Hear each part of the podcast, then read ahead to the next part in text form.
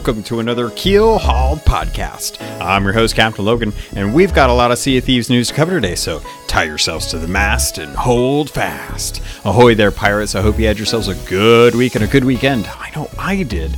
This week I have none other than Craig Kaufman from Able Gamers joining me. He's Craigums on Twitter, and he is here to talk a lot about accessibility with me and with Sea of Thieves and games in general, but we also have Ships of Fortune to talk about. And man, this update has been amazing. I've absolutely loved it. I think it's an entire game changer every every one of the concerns that I had about what was going on before we knew like how things were going to play out totally totally blown over. The the update is is awesome. I actually really enjoy going out on the seas with my friends. It's to the point now where there are so many of us uh, kind of going out and and trying to sail at the same time that we're actually working on trying to get multiple ships on one server just so that we can work on stuff. Uh, when it's just one of us we tend to jump on and do reapers and stuff. But to answer the question that i'm sure a lot of you have is what's my favorite uh, emissary right now. And I'm having a tough time with that because for a long time I was pushing myself towards Merchant Alliance. And while I still enjoy Merchant Alliance, I do ha- I, I've had a lot of fun doing Athena's Fortune as well. But by far, Reaper's Bones has been the one that I've spent the most time with, uh, working with a couple of my friends on crews at nights uh, and, and going out and sinking ships and stealing flags. I've managed to get up to rank 40 with the Reaper's uh, hull or, or, with the Reaper's bones, uh, where all the other ones are are far far lower. Uh, base of, of reputation gain, I guess. I don't know how to put that, but you guys know what I'm talking about. So I'm not going to belabor the point. Regardless, I've been having a blast with this, and I wanted to get that out in front because I know it's probably what you're thinking about because it's what I've been thinking about. Regardless, I've had an amazing time on the seas. The one caveat that I will talk about that I don't think that we covered in the interview with uh, Craig was Reaper's Bones earning reputation off of any gold um, we did talk a little bit about that, and I share my thoughts. But I, I do think that maybe we're earning rep with uh, with the Reaper's Bones a little too quickly. I can get within a week up to 40, and I'm not even playing that heavily. I'm playing maybe you know three or four hours a night, uh, a few nights out of the week, and then the weekend. Uh, but it, it, seemed like it, it came pretty quickly. But God, there's there's so much I want to talk about. A lot of it we covered. A lot of it's our experiences with the update. So I'm going to get to that. Again, thank you, Craig. Thank you for joining me. Thank you for for bringing Able Gamers to the podcast. Uh, I look forward to trying to work on doing some charities uh, with Able Gamers or Special Effect or St. Jude's. Actually, before I forget, uh, this coming May, May I believe it's second, which is a, a Saturday. St. Jude's uh, Freiline hit me up and said, "Hey, we are doing a Sea of Thieves St. Jude's charity."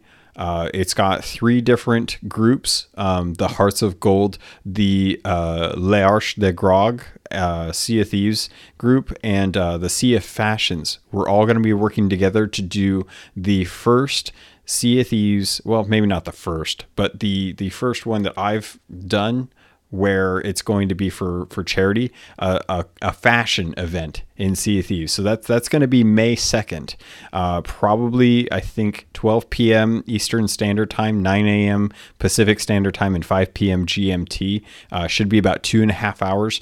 Uh, this all got kind of um, kind of situated like, like fairly recently. So that's probably why we didn't talk about it in the actual interview. But I wanted to make sure to get ahead of you uh, to let you know about that going on next weekend, next Saturday. So be sure to tune in uh, on Twitch. Um, check out Twitter at uh, Freyline. Uh, check out my tweets. I've been tweeting about that as well too.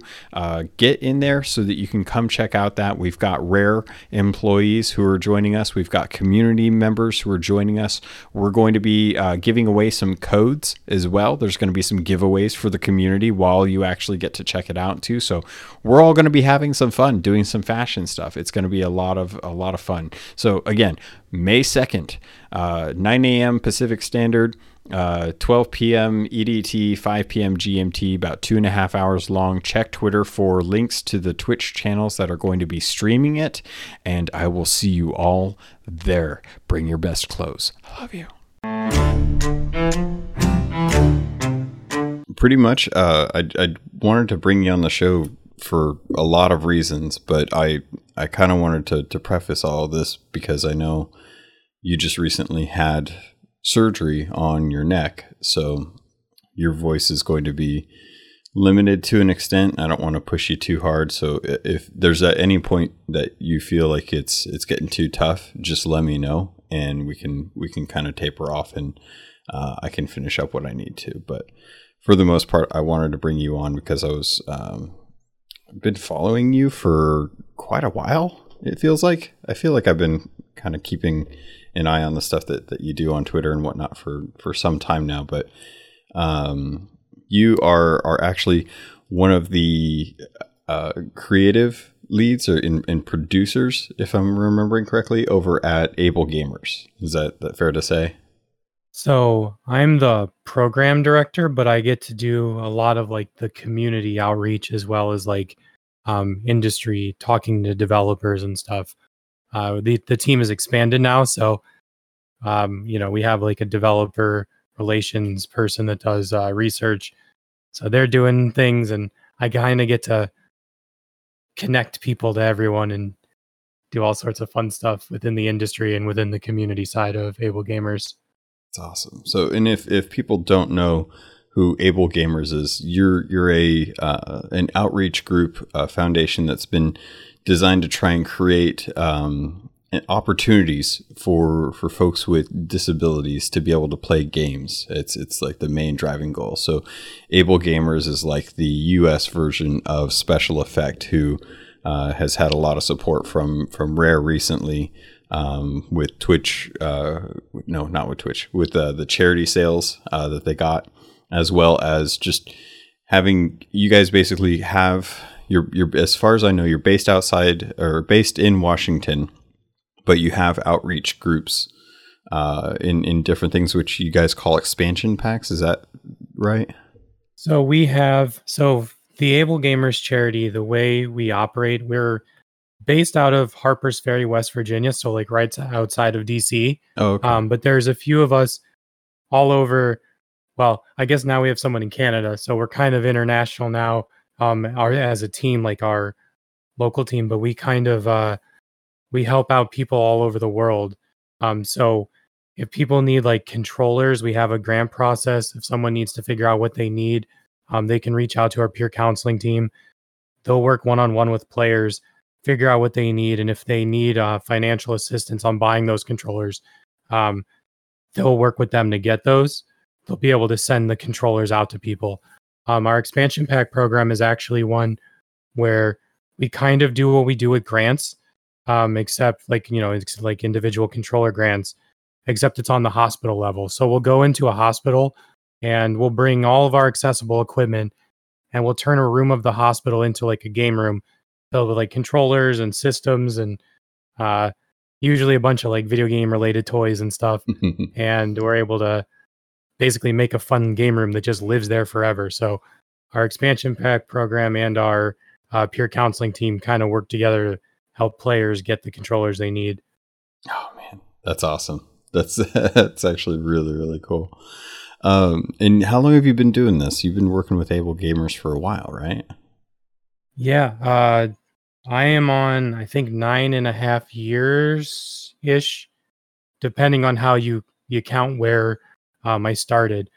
I originally started as uh, I actually had a shoulder problem that I don't know if it was related to my current situation, um, but it ended up where I uh, I had a shoulder problem and I ended up having to. Uh, I wanted to help. Actually, it goes further back from that.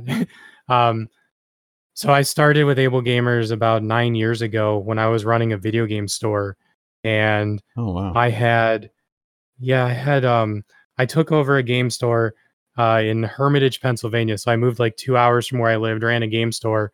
And my first week there, I had a family came in and the dad came up to the counter in tears with his son and they said, we were in a car accident. My son had a traumatic brain injury. What games can he play? And uh, I was like 20 at the time, and I never really thought about it. Right, this isn't something I was thinking about. I was just Yeah. trying to push pre-orders and all that stuff. So I said, I actually have no idea. Give me three days. Come back. I'll find you answers. Um, I was able to connect that family with Able Gamers, um, Mark and Steve from Able Gamers, and they were able to help them figure out what games um, the child would be able to play. And that was cool. I was like, wow, that's great. Able Gamers. Uh, it was cool that they were able to help out that family. About a year later, I had a shoulder problem um, that I don't know if it's related to my current one now, but I couldn't move my arm and I had pain basically from my neck down to my arm. My right arm couldn't move at all, or my neck couldn't move. It was like it was all kind of locked up. The muscles kind of didn't work out well. Mm, yeah. And uh, I realized how important Able Gamers was. This is when I was still outside, and I said, "Hey, I want to run a charity stream for you guys." Um, and this was before Twitch even existed. This was before uh, like Tiltify and all the sites that take donations really existed. So Mark was like, "What do you want, or how do you do that?" And I say, "Just give me a PayPal email." Um, and that weekend we played Gears of War, raised 150 bucks, and Mark sent me an email that said they were able to buy a controller, and I kind of have helped out since. I started out as a volunteer for the first five or six years, and then as things progressed, now it's where I work. That's so cool, man. And you you bring up a real a real important thing that I think is is really kind of a, there's something about able gamers and special effect that I absolutely love, and it's it's that you guys are, are driven to help uh, anyone that that might have a disability, and not in the sense that this is something that someone is born with, but something that could happen to anyone. You you could get in a car accident. You could just have a problem with your muscles. You could be born with cerebral palsy. It doesn't it doesn't matter. There's there's not any qualifier because something that I think a lot of people forget about with disability and playing games is that it could happen to anyone at any time, and it's going to be different for everyone. Uh, it, it's something that you you really have no control over. And one of the things that really kind of has started to push me in this direction is something because I never thought about this. I've only ever had vision impairment. That's the only the only problem I've ever run into with playing games is I have to be fairly close to what I'm playing with uh, to be able to see it with my glasses, and that's that's the only the only thing I have to overcome. But at any given time, my vision could get a lot worse, and and that vision is is just it's by chance. It's just pure genetics at this point. So if I'm not careful, if I don't take care of my my eyes, then there's a good chance I might lose that vision. And it's nice to know that there are a lot of people, not necessarily as many as there probably should be, because it still feels like a, a something that's been only in the last maybe 15, 20 years that, uh, from what I can tell, people have been pushing to get more and more advocacy for. But having people who are out there trying to help others continue to play games as a, a method of escape or enjoyment or entertainment is a, a way for them to connect with others with stories and and having common goals is is really important as a society I think at least to to try and make sure that we are able to connect with each other. Not everyone can go out and play basketball or football. Not everyone can go out and you know swim laps, or, or not everyone can go hiking or do yoga classes uh, or Zumba. But a lot of us uh, who are probably listening to this enjoy games. But there's definitely a, a good group of people who don't get to enjoy games the same way that everyone else gets to enjoy games, and it's harder for them, whether it's color blindness or vision impairment or a physical uh, disability even a cognitive one sometimes you just aren't as quick as you you want to be and and there's a disconnect between your body and your in your mind. And that can be frustrating as a gamer who you play games that rely a lot on that. So having you come onto the show i wanted to to kind of give you the floor. If there's something that you wanted to to kind of bring up that that speaks personally to you or speaks to to what you hope for with this industry uh, because I know with Rare, they have been very very active, very proactive about trying to get as much accessibility built into Sea of Thieves as possible. And I see that with other games as well. But uh, uh, are, are there any stories or anything that you wanted to share as far as um, what your goal is, or, or or some of the things that you wanted to bring bring to light? I'm trying to. I don't want to take up too much time talking about a lot of things. Um, but yeah, it's it's interesting watching the industry kind of evolve because when I started doing this like 10 years ago, I was getting emails back from developers saying like, this isn't important to us, or you know, we don't really have the time to include this. Um, and it's been interesting to watch the industry change. I know like Able Gamers, we used to do a game of the year, um, and you know, it was like if a game had a colorblind mode, that was like a big story uh, back 10 years ago. Um, and now, you know, these game these options are becoming standard, which is great. Like if a game doesn't have a colorblind mode, now everyone notices, you know. Um, mm-hmm. Um, so as these as these as all of these settings become standard, it's uh it's great. And like, you know, as the industry moves forward, you know, we've seen things like the adaptive controller and how um, a lot of like the studios now are making it part of their culture. Like the Coalition did a really good job with Gears. Um, you've got, you know, the Uncharted series. Naughty Dog does great. You've got Sea of Thieves, obviously, but I know we're going to talk about that a bunch. But Sea of Thieves is doing great, and they're just always updating and adding more features, which is great to see it against, you know, across the industry to see, you know, it's not just Microsoft, it's not just PlayStation, it's not just EA. It's kind of an evolution where all of these companies are trying to make it a more accessible experience, which just means that we have more players in a community, which is cool. So that's kind of really the end goal is we just want to make sure that everyone has access and has the ability to play. Um, and as you were saying, you know, there's cognitive disabilities, there's physical disabilities. Um, enable gamers, we made our motto so everyone can game. So what we do is we we go and we try to make sure that we're um, supportive uh, for everyone trying to play. So, you know, whether it's handing out or helping someone find a controller they need um, for physical disabilities or working with developers to find ways to um, help their game be more accessible to players that have cognitive disabilities or um, visual disabilities. That's our main thing. So we actually launched uh, accessible.games is where you could go to find like design patterns based on you know how to include players with disabilities. Um, we launched that recently with our player panels. We have like 600 players with disabilities across the world that help give us feedback, and we kind of take all of that, work with developers, share the info, um, connect some of our player panels to developers. We basically do anything we can to make sure that there's um, more accessible options being pushed into games and making the industry more accessible to everyone. Man, it's the one thing that I've noticed um in in kind of growing up with games, it always felt like this was always on the back burner. It it never really affected me, so I never thought about it. And the more and more I learn about it, and the more I grow my social ring to have people in it that are advocates for for accessibility, I, I start to realize just how much work is being put into the industry across the board. But I, I really have to say that I've been I've been moved and impressed by Microsoft in this aspect. Uh, when I saw the adaptive controller come out, I thought that is an amazing piece of work. Like I, I never would have expected a company, especially a, a main company, to put so much engineering and design and effort into building a controller like this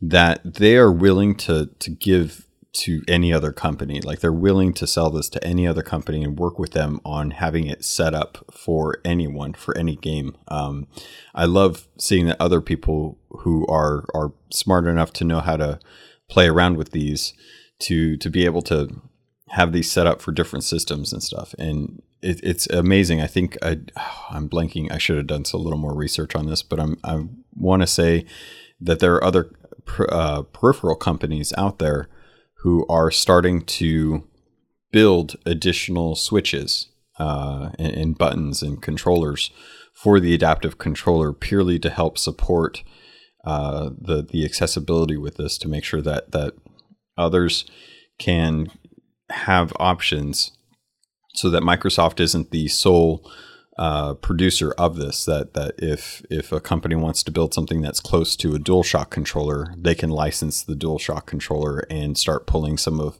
the aspects of that controller into peripherals that they can sell third party to the to the actual adaptive controller. And I hope I hope that they that they continue the the to lead on this this front. I hope that they kind of show that this is a place where we need to get to as an industry to make sure that there is a large group of, of gamers out there that don't have the opportunity to game the way they want because the industry has left them behind and it's not fair to them. They didn't ask to be excluded.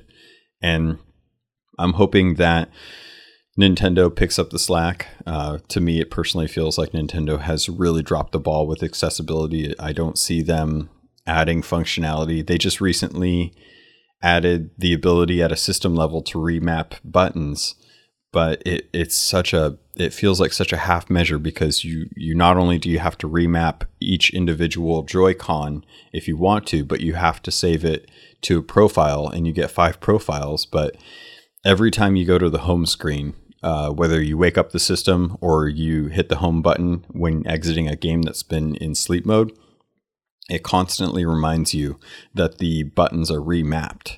And if you want to continue using the remapped buttons or if you want to reset them. And I feel like to me at least it's a it's a constant reminder. It's like, hey, by the way, you did this thing and even though you should be used to it because you set it up that way, we're going to constantly remind you that this isn't the natural way of playing our our system.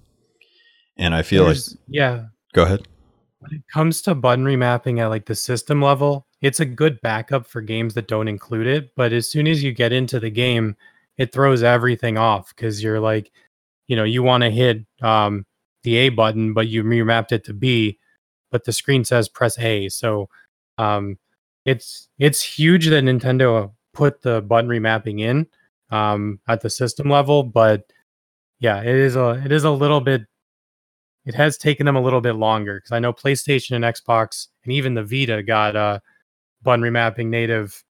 Uh, I think well, what is it, 2017 and 2018? So yeah, it's cool that they're adding it though because um, you know being able to play one handed um, with the Joy Cons is really comfortable for a lot of people. Mm-hmm. Um, and then just you know even Nintendo adding these features, all of this stuff going and becoming more of a mainstream topic is awesome. Um, and like you were talking about the switches and all the things that go into the adaptive controller. Uh, so the switches are normally really expensive. Like companies know that they're for people with disabilities, so they jack the prices up because they know people need them, yeah. um, which is a horrible practice, right? Um, so what happened is we actually got to work with Logitech, and I know that's uh, what it was. Xbox did some stuff with them where those switches came out, and you get a whole bunch of switches for um, for a hundred bucks, you get a lot of switches. So I know that you're starting to hear, you know, the Xbox adaptive controller is a hundred, and then the switches are a hundred. So you're looking at about 200 plus you need the one-handed Joy-Con is 220. Well, not one-handed Joy-Con. They have a one-handed joystick. Um, but even that, like we've some of the switches we were giving out before were were 200 bucks. So it's very cool to see gaming take accessibility and start, you know, actively running with it because it's forcing other industries to adapt as well. Um, because now you can go on logitech.com and buy I think I don't I think it comes with 18 switches. I really should know that and I'm looking at the box but I can't read it from here.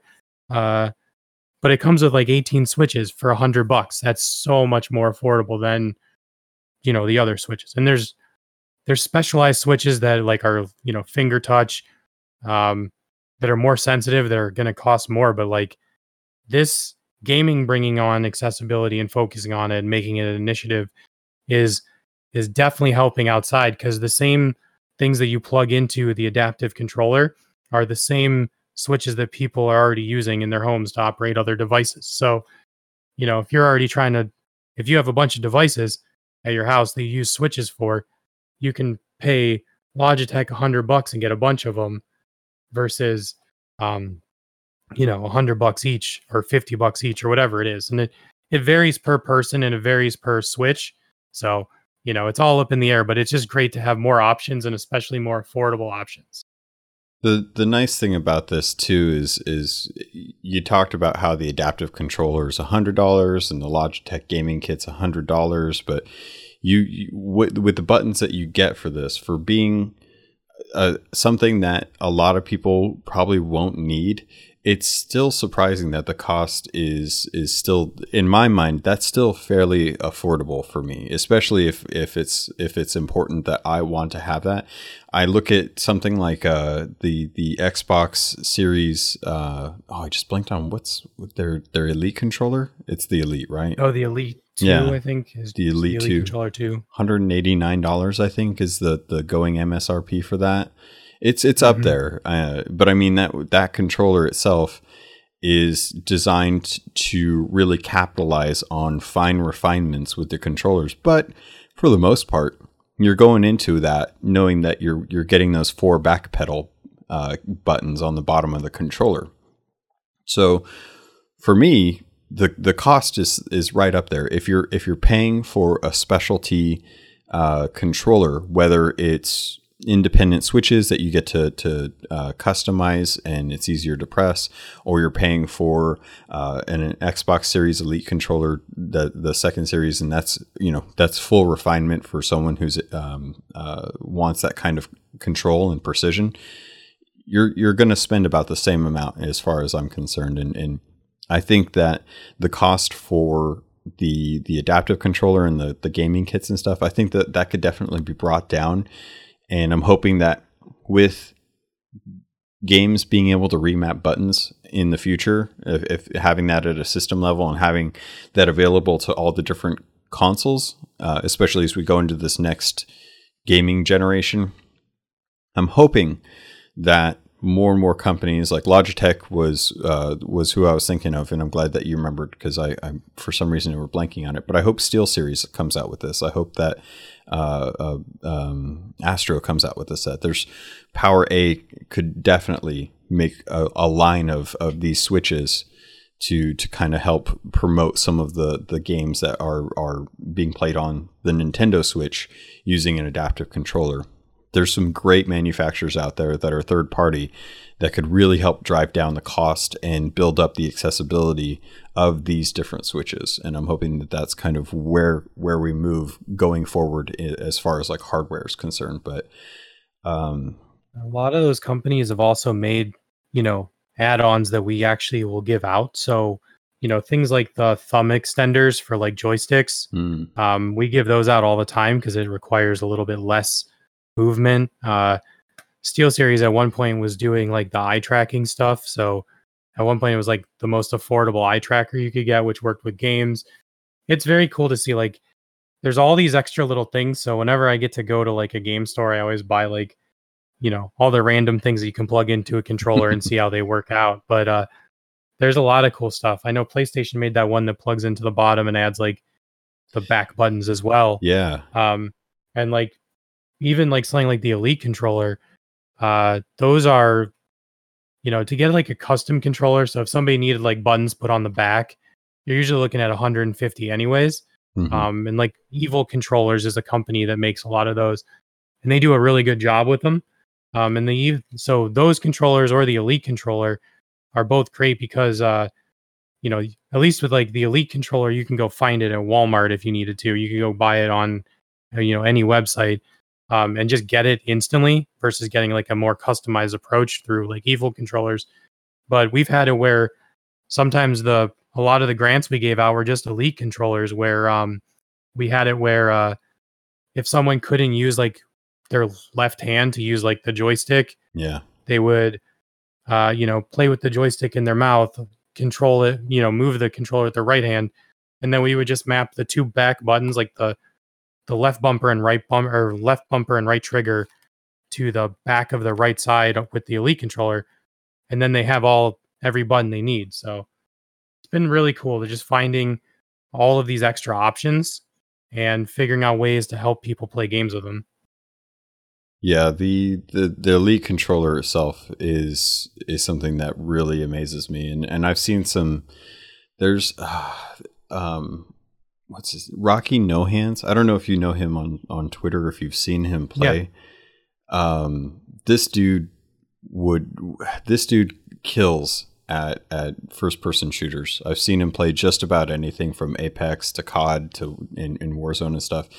But he uses a series of um, uh, straws that are, are, set up to sensors so that he can uh, suck and blow into them to to you know have like zoom and, and have different switches set to them. And he uses a, a a toggle that he moves with his mouse and stuff. But to watch him play and snipe like long long range snipe with just hit the setup that he has is absolutely amazing. He streams um, and uh, he puts up a, uh, his videos on YouTube. But it just goes to show that you know it, it doesn't matter who you are, it doesn't matter what your disability is.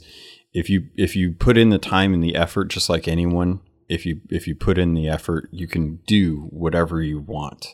And you know people like uh, SightlessKombat.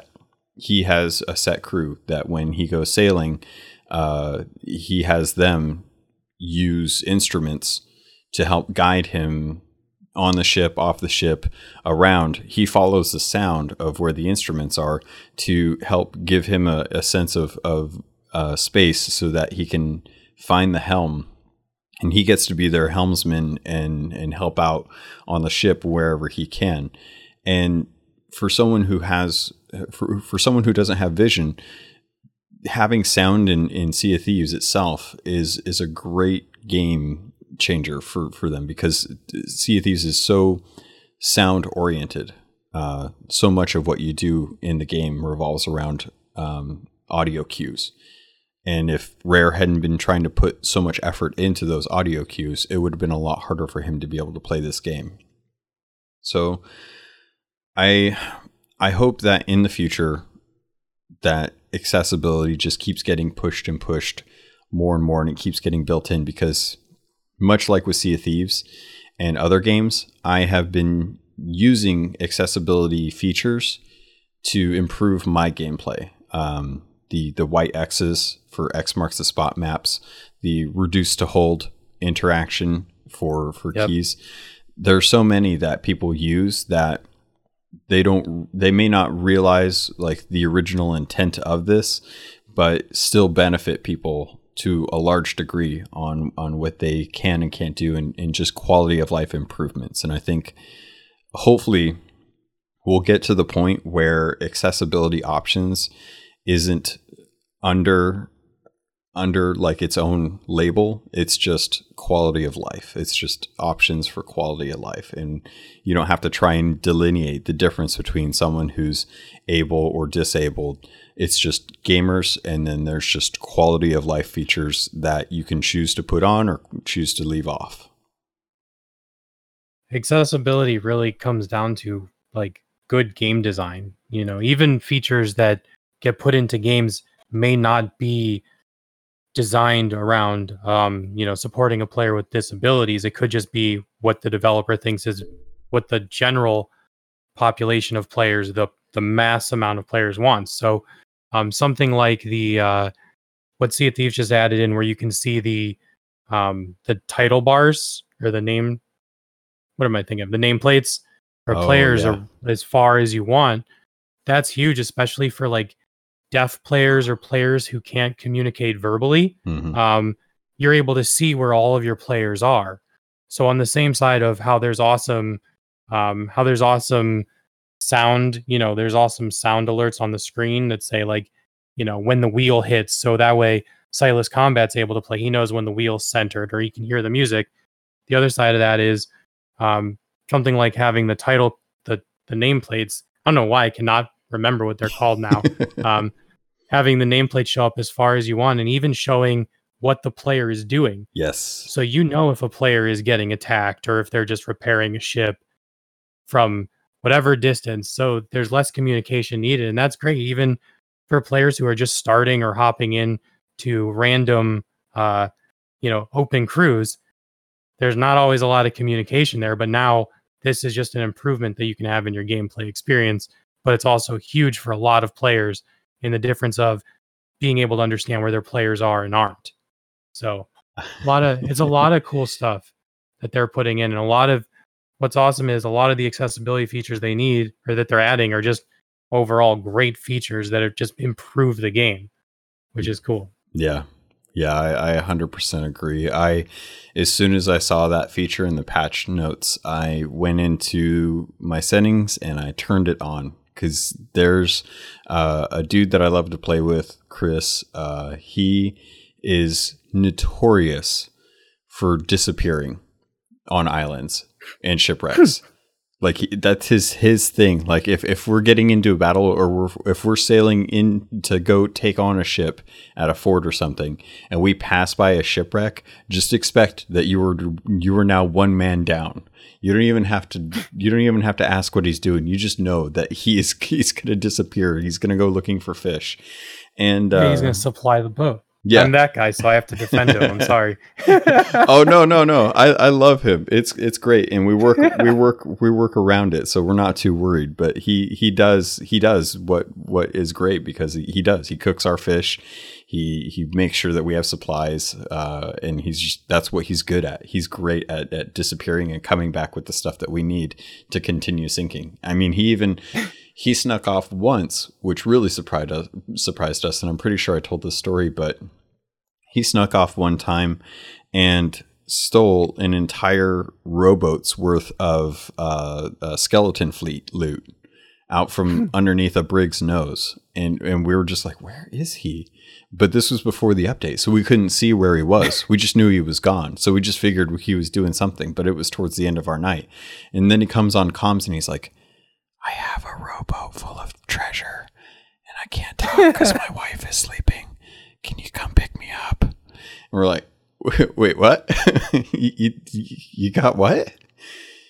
And uh, yeah, so now that I have that turned on, it's funny to see like his gamer tag way out in the distance on a little island and it's just this little green tag that keeps running from place to place to place to place and it's like now I have a visual indicator. It's like okay, he's over there, so I know if we go into an into a, an engagement, like I'll have to call him back, and I'll have to be like, hey, I need you need you to come back and help.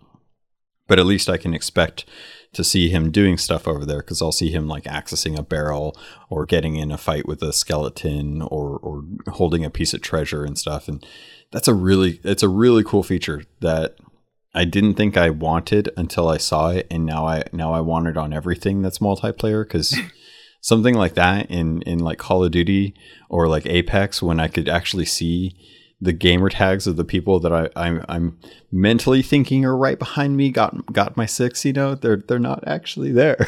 they're actually somewhere else doing something else, and I have no clue because I can't see them.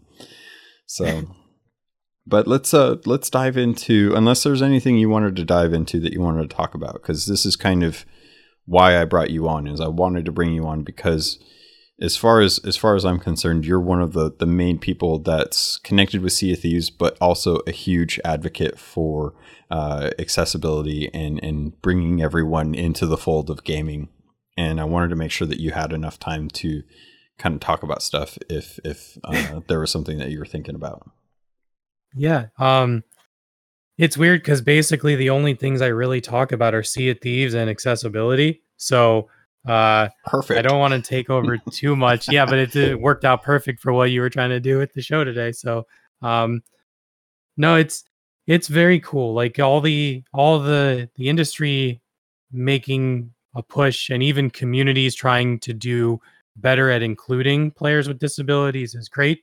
Um, having all the features in Sea of Thieves is great. I know like we were talking earlier, I recently had to have surgery, so like the it was kind of cool actually because the adapt well not the surgery well i guess it was cool because it worked out in the end yeah. hopefully um, but the i got to help work on the adaptive controller um, so i was working on it like before it was announced doing like that kind of fun stuff with it i got to do some of the press for it it was like a blast to do all of that, right? And I knew it was going to help people, but I didn't necessarily know that I was going to need it, you know, two years later. Yeah. Um, so I ended up, I made, I think you saw the tweet of it, but I actually went through and programmed and figured out the best way for me. And I'm saying for me because there's every player is going to have a different experience on it, but the best way for me to play Sea of Thieves using an adaptive controller, which I thought was neat because I was like, well,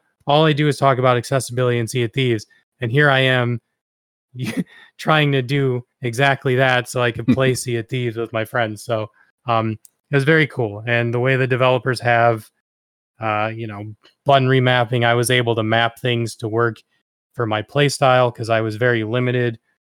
Uh, and being able to just change everything inside of the game and being able to switch over to mouse and keyboard if I needed to. There's a lot of really great stuff. And it was cool that I didn't have to miss out on playing with my crew during that time because you know honestly like right now we all just sit in discord all day. That's what we did through sea of thieves anyways when we met but now that's really how we socialize. So uh, it was really cool to be able to keep playing one way or another even if i was just the guy that fixed the boat when we crashed but um it's cool. That's i will talk to you about accessibility stuff forever uh, but i'll also talk to you about sea of thieves stuff forever so you you lead the way.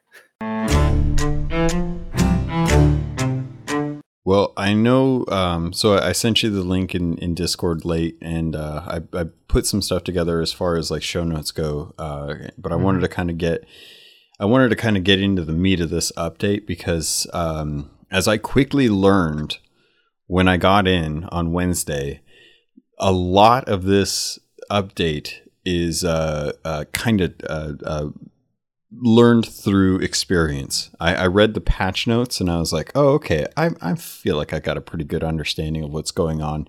And then I actually started to play and I was like, oh, I don't understand anything about what's going on. I need to I need to really spend some time on the seas to, to kind of understand how the new systems work. So uh, with the with the emissary system, I wanted to talk a lot about uh, the Reaper's Bones because I feel like the Reaper's Bones is going to be the one that is the the newest and unlike other factions that we're used to. So, have you had a whole lot of time to to jump into the emissary system? Have you gotten a chance to to test out stuff and, and tinker with things?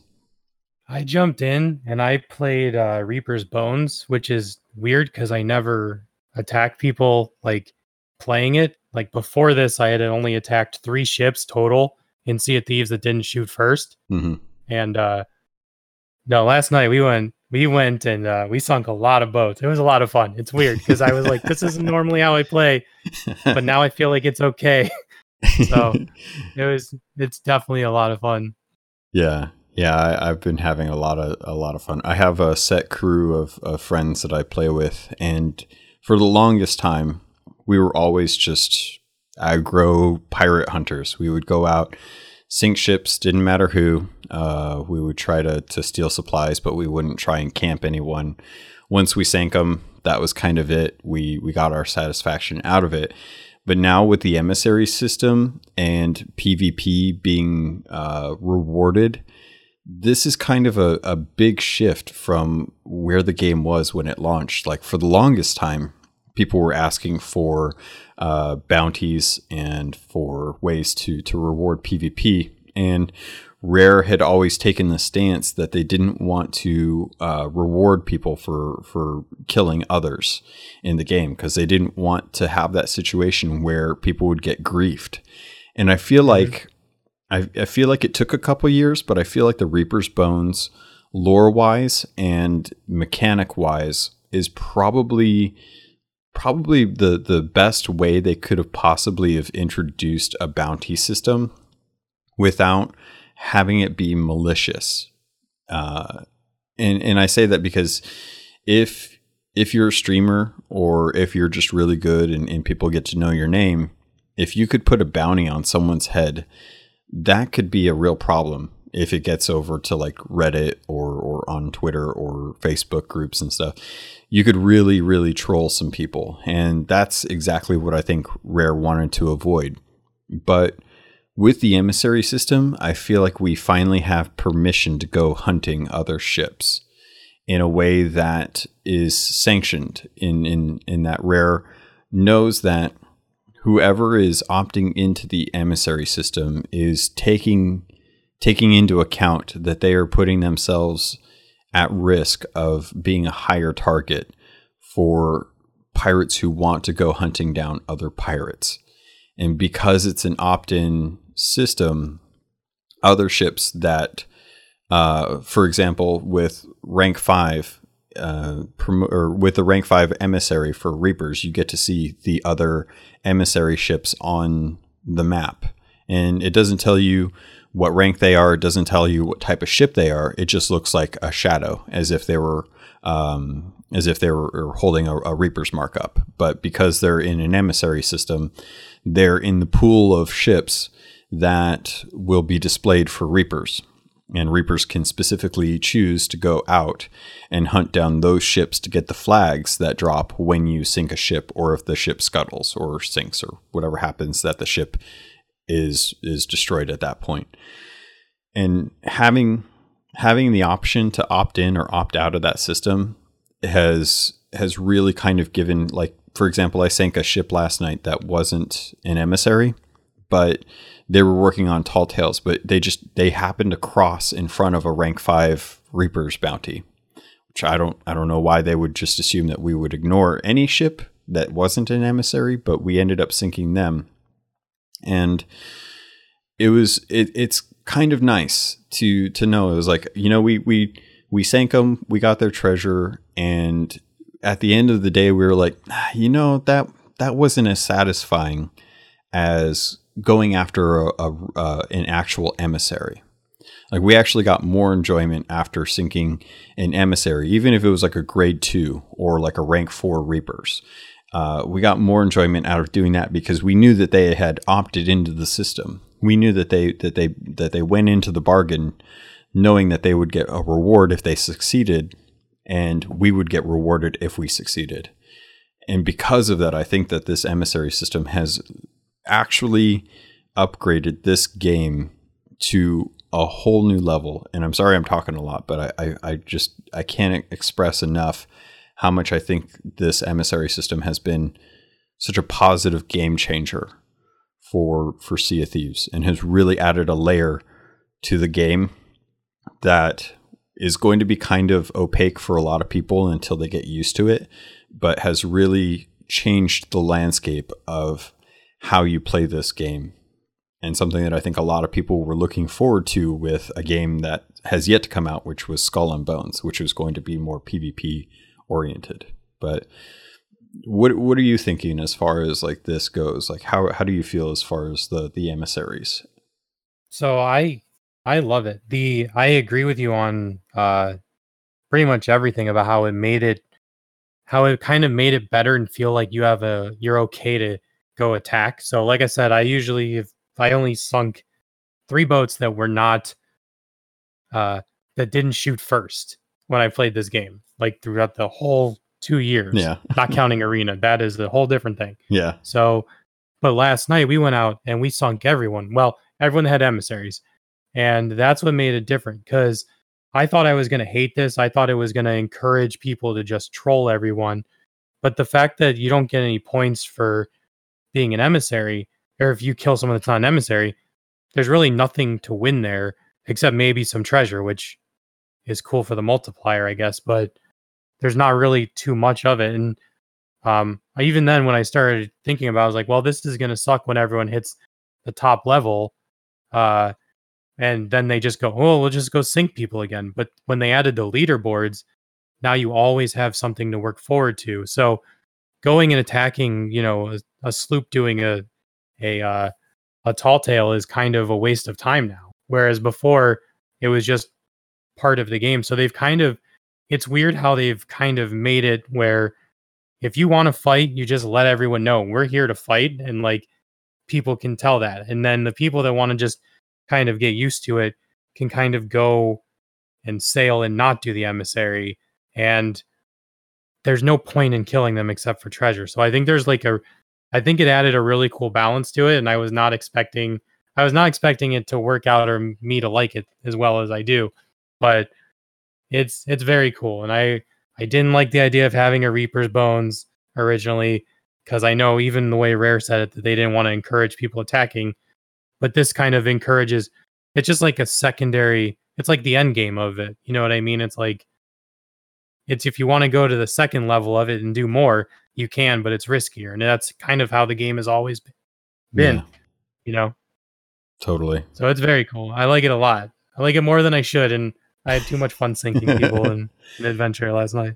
Well, I think that's the the. Uh, so I, I was debating with my crew last night because we were we were kind of talking about you know what's what's fun and and what's not fun and what we kind of enjoying about this and uh, it, it we were learning recently. A lot of people have been hitting level seventy five in the Reaper's Bones, but some of those folks uh, have been doing it through grinding for the Damned because the Reaper's Bones will take any treasure. It doesn't necessarily matter where you got it. They'll take everything. They'll they'll literally take everything except for fish.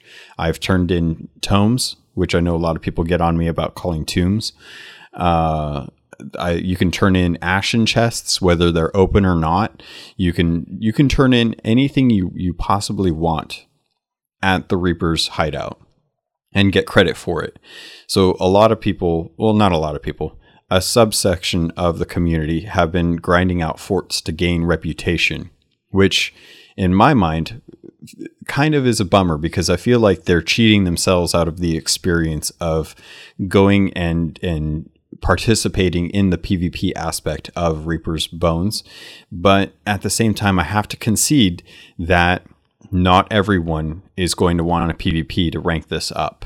And they may want the cosmetics, but they don't they aren't good at PvP or they don't like PvP. It, it, goes against what they prefer, and they can still earn reputation even if they aren't um, actively stealing treasure or sinking ships.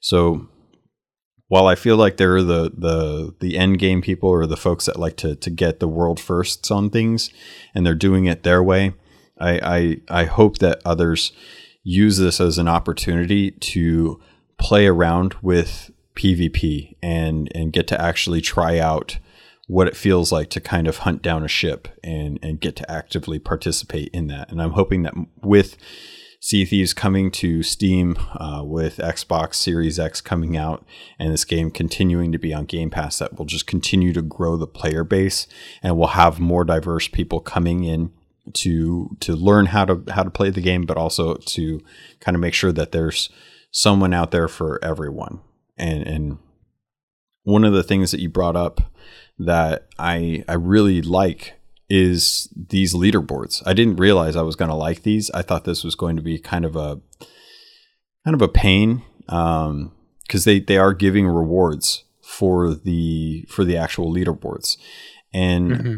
I, I I was thinking about it and I was like, man, there's it's going to be a situation where the people that have more time are going to be the ones that earn the rewards for the actual uh, leaderboards.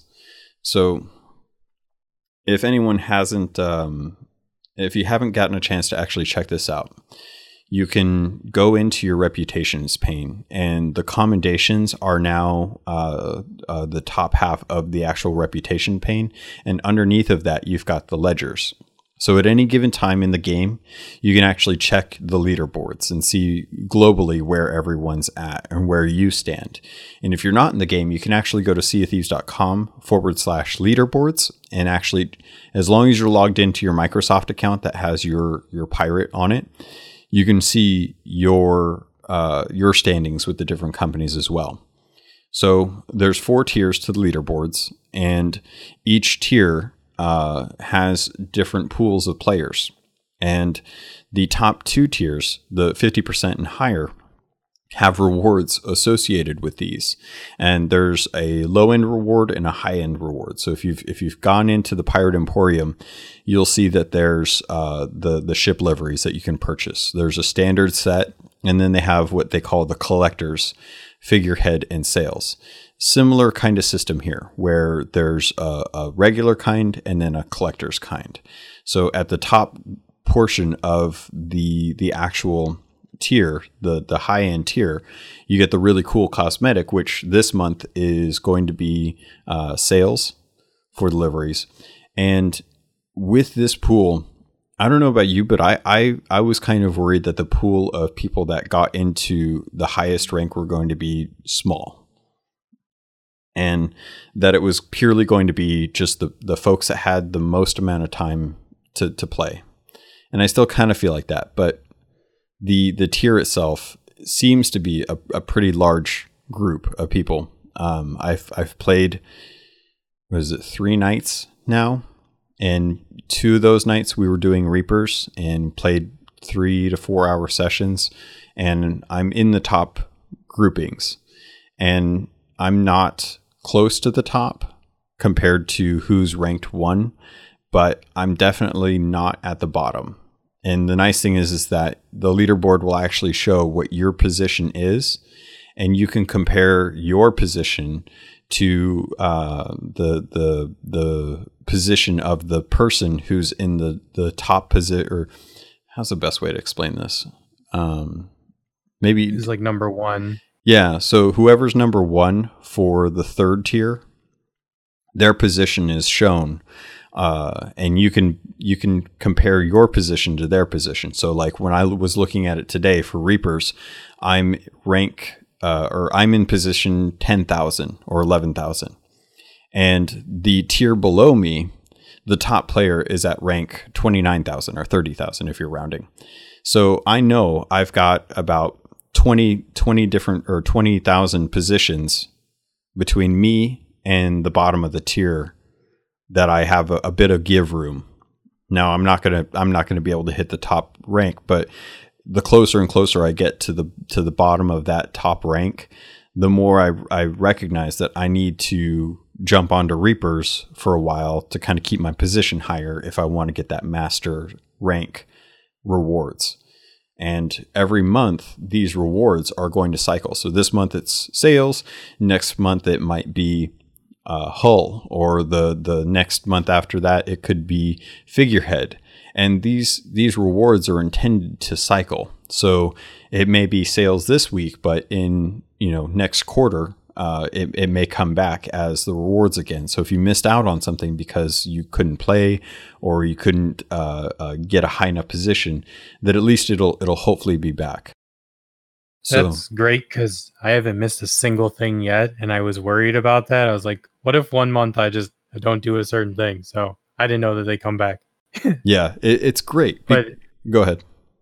I was gonna say, and even what's great about the leaderboards is like you always know who the best PvP players are, but this is going to allow you to see who the best merchant people are. So you might end up seeing like new personalities emerge in the content creation space by who the number one person at merchant cargo is. You know what I mean? Like there's Mhm. There's a lot of really cool stuff that's going to get highlighted from this. So it is cool. Like I I love that there's leaderboards. I love that they're giving stuff out for it. So there's always something to do.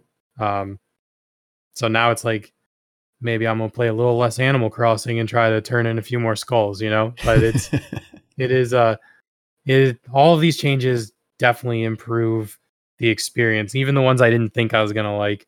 I even like that they can that you can get uh I even like that you can get Reaper's Bones XP from not fighting people because it does add like an extra level of danger Mhm. on your forts. You're like calling people there. So now I'm kind of mad. I would have loved to read I would have loved to redo the whole thing and did Reaper's Bones without killing a single person. But now I can't do that. There's blood on your hands. Uh, it's, I know. It's it's a problem. No, that's that's that's the fun of the game is is getting out of your comfort zone and trying different things.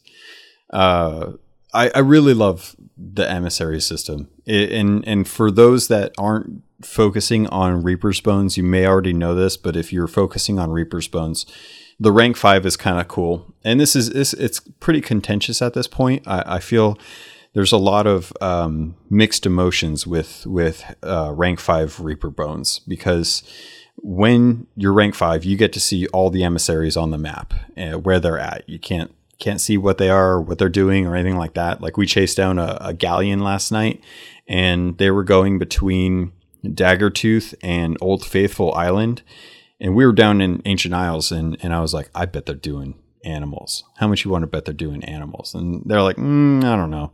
We get over there, they start running, and they get krakened, and I was like, How is that for PVE? And uh, got over there. Turns out they had like nine storage crates. They had a whole bunch of, of animal crates. Like they they were just stocking up Noah's Ark, and um, they sank themselves. Un- unfortunately, we didn't get credit for that, but uh, we we took the flag regardless. But you can kind of start telling, like you know, there was a ship out in the Devil's Roar, and I was like, I'm pretty sure that's an Athena ship doing an Athena's, uh, an Ashen Athena's out there, and they hung out at at Morrow's Peak for a long time, but.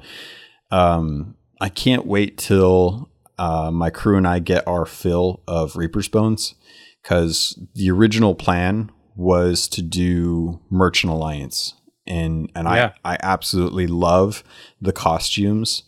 Uh, but I think I love the costumes for the Merchant Alliance the most. I think it's I think it's, the coolest. the best. yeah, I've been trying to convince my crew to do Devil's Roar cargo for a long time, and now that we're now there's a reason to do it again. So I think we're gonna do that. But yeah, the merchant costume is great. yeah, I I, I love the it. the level five thing is gets crazy because we uh last night we were playing my crew and I and we uh so we sunk everyone like repeatedly. We got to level five, we went to turn it in, and then all of the boats emerged at once. So we saw I think we had to, we sunk three boats, but then they just kept coming back at us. So there was one point where I died and I saw the dead boat, and you just saw everyone load in single file, like as they were loading in, because we had killed so many people. it ended with uh, us bailing our dailing or ditching our boat, dropping a rowboat off at Reaper, selling everything. We ended up getting uh, we got sunk right at the end, but then our boat spawned right at an outpost. So we just voted the Reaper uh, emissary back on while the one person unloaded all the treasure, and we got the credit for it, and it was awesome. oh, that's cool. It was like, but it's not very often that you have an experience where you had a bunch of boats gang up on you and sink you, and then you still had a good time. Yeah, So yeah. we deserved it. Like we definitely deserved it. and I, and I think that's the goal too. Like I, I think that's the, the the the the definite like that's the idea is is that the trade companies would come together to take out the reapers because they are trying to be that that anti uh, antagonist. They're trying to be the bad guys on the seas.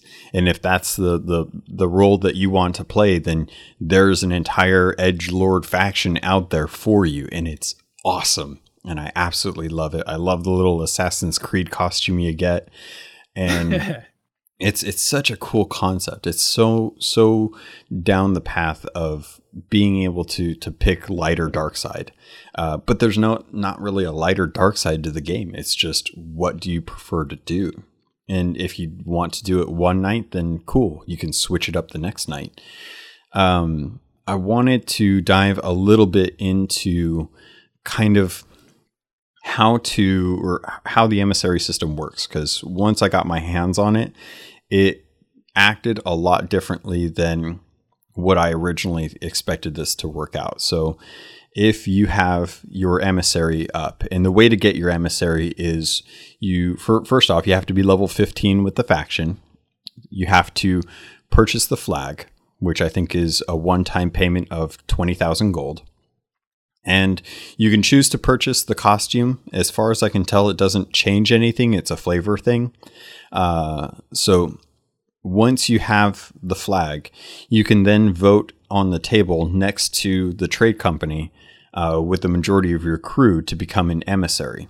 And the emissary basically gives you five ranks, and you get one 1.5, two, and no, was it 50, one, 1.5, 2, and 2.5 times the reputation in gold earned uh, under the emissary flag. So anything that you so say if you were um, if you were gold hoarders, you would throw down a regular gold hoarder voyage. You would sail over to the island. You could uh, dig up a chest, and digging up the chest uh, fully earns you session rank, and it'll start to rank up to rank five to get you the the bonus. Once you take that item and you put it on your ship, you get a little bit more rep. So you're rewarded for actively doing the voyage, but you're also rewarded for any treasure that you bring onto your ship too, and that includes stuff that you find at like shipwrecks or on islands or from skeleton fleets. The megalodon and the and the kraken's uh, uh, um, items or, or treasure has been upped, like the value of that, and they drop more stuff. So it's actually worth it to kill megs and krakens a lot more now. And anything that you grab and put on your ship actually counts towards your rank progression. And once you get rank five with any of the emissaries, you get a special voyage that is repeatable.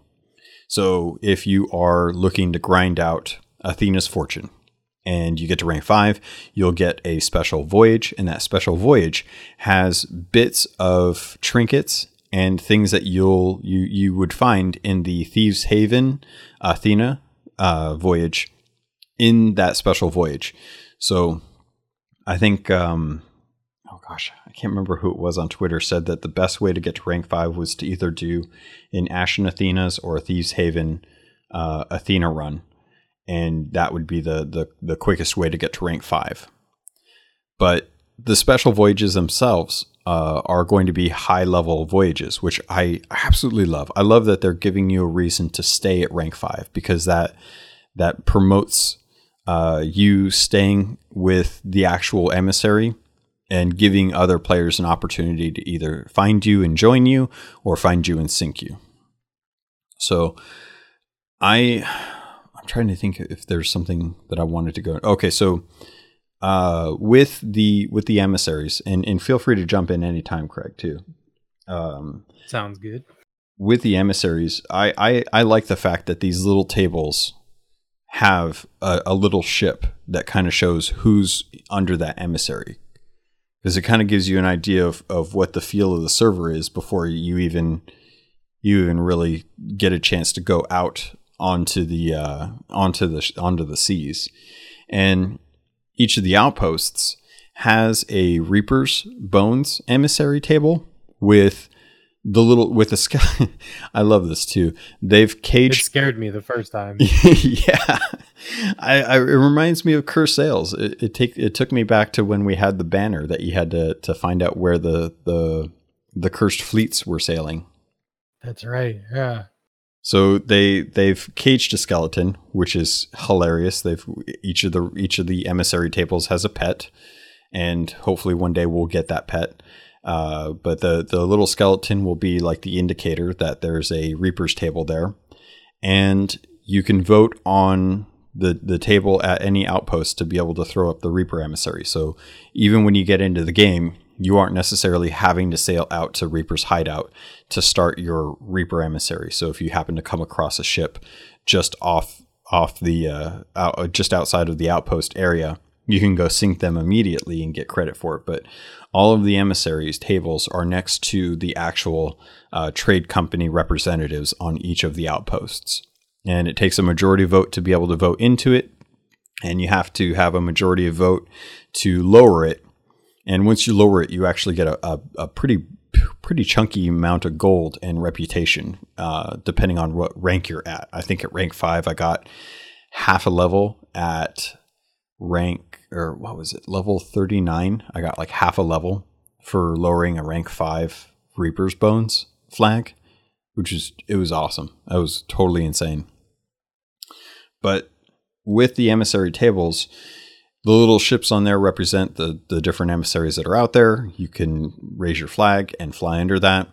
And I, I don't know. I, I think this is just the, the it's the coolest way of giving players information about what's going on on that server without necessarily pulling up a tab and seeing like these are the six ships on the servers this is what they're working on kind of thing it's it's a very in flavor version of uh, finding out what people are doing on that server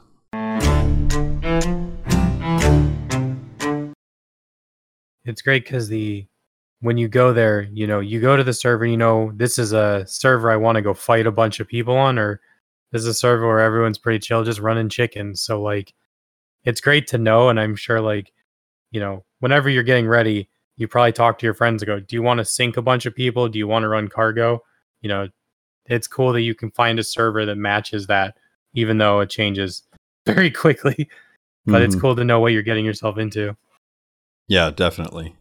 And I and I like the fact that because of this update, all of the uh, trade companies that were originally capped at 50, uh, well, I, I would say, to, I, I guess the original ones. I, I always think of the original ones when I th- say that, but the the Gold Hoarders, the Order of Souls, and the the Merchant Alliance have all had their level cap raised up to 75, and you actually start earning uh, cosmetics for those companies.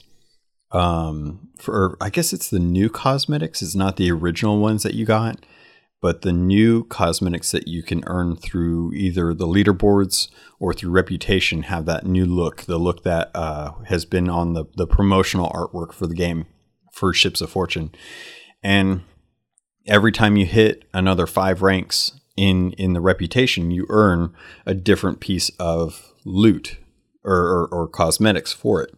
So I love that it's giving even pirate legends who've been capped out for for forever uh, an opportunity to get back in there and, and get that that you know day one feel of of leveling up your reputation and and and having that sense of like I have to touch everything. I have to grab everything. We have to put everything on the ship and we have to turn it in regardless. Cuz it's been missing in my life for for quite a while. And I'm, I'm Yeah. it feels so good to be like have how, how's um, am I alone? Do you feel like you you've been enjoying the fact that we can actually get reputation again? Oh, the little yeah, the little bar and sound. It sounds so good. Like every time I've played on like a different account or whatever, and I heard it, I was like, oh, I missed that. And now we get to have it again. yeah. It's also great too because like now if we want to like I don't, it's not really power leveling, but I guess it kind of is like where if you want to help, you know, if you have a friend that's not legend yet and they are in uh Merchant Alliance, you know, I know how difficult it was to get people to want to do it sometimes, and now it's like everyone needs it again. So, um, you know, if you have a friend that's not legend, it's easy to be like, all right, let's go. We're getting out there. We're throwing this emissary down. We're gonna try to get you there, but everyone benefits. Like, there's right now, like I I have a few megs I haven't completed, um, and like now when we see him, we're like, all right, let's fight it because we it adds to our points. We don't have all the 50 kills in it. Like, it's great that everything feels fresh again. Like you want to kill everything and grab everything and sell everything again. So it's fun. yeah. It's it's a whole it does feel like when the game first came out because you're like there's all this new stuff. Basically you just want to hear yourself get XP and you can buy new clothing. yeah. And when you when you can't get XP and you ran out of clothing to buy, you just kind of sail around doing whatever. And now you're like, I gotta buy new clothes. We Yeah. gotta make some money. I absolutely love it. It's it's one of those things that I I want to blame World of Warcraft for this because I I feel like that it, it seemed like every time there was an expansion they raised the level cap and there was always this this feeling of like accomplishment every time you dinged and it was it was there in Sea Thieves for a long time. You know, a lot of people hit Pirate Legend. Uh, you know, within the first year, a lot of people hit uh, Athena 10 in the first two years. And now that we have like an additional 10 levels onto Athena's Fortune, now that we have another 25 levels onto the original trade companies, it's satisfying to to work towards that in the game now. It's it's so nice that we're getting this. And and I'm I'm totally I've been a long proponent for having a prestige system where I would retain my status, my titles, and my cosmetics, but I could reset my levels and have some sort of you know moniker or or title or cosmetic tied to being able to uh, prestige multiple times and, and reset my levels and say like okay well you know I, I I know I'm level 50 but I'm willing to dump that and build back up to 50, and I'll get a cosmetic for dumping it uh, and getting it back up to 50, and, and just being able to, to recycle that reputation level again. And that way, if you saw a pirate who has prestiged five times and they've got this elaborate hat that that's you know three times as wide as their body, even on the biggest pirate, you're like, wow, that dude has a lot of time, and and I, that good for him but at least he You should just get a watch cosmetic, and every time you prestige, it just adds another number onto the watch. That's it. but I would do it. yep I'd be like, I want, I want to have all twelve digits on this watch.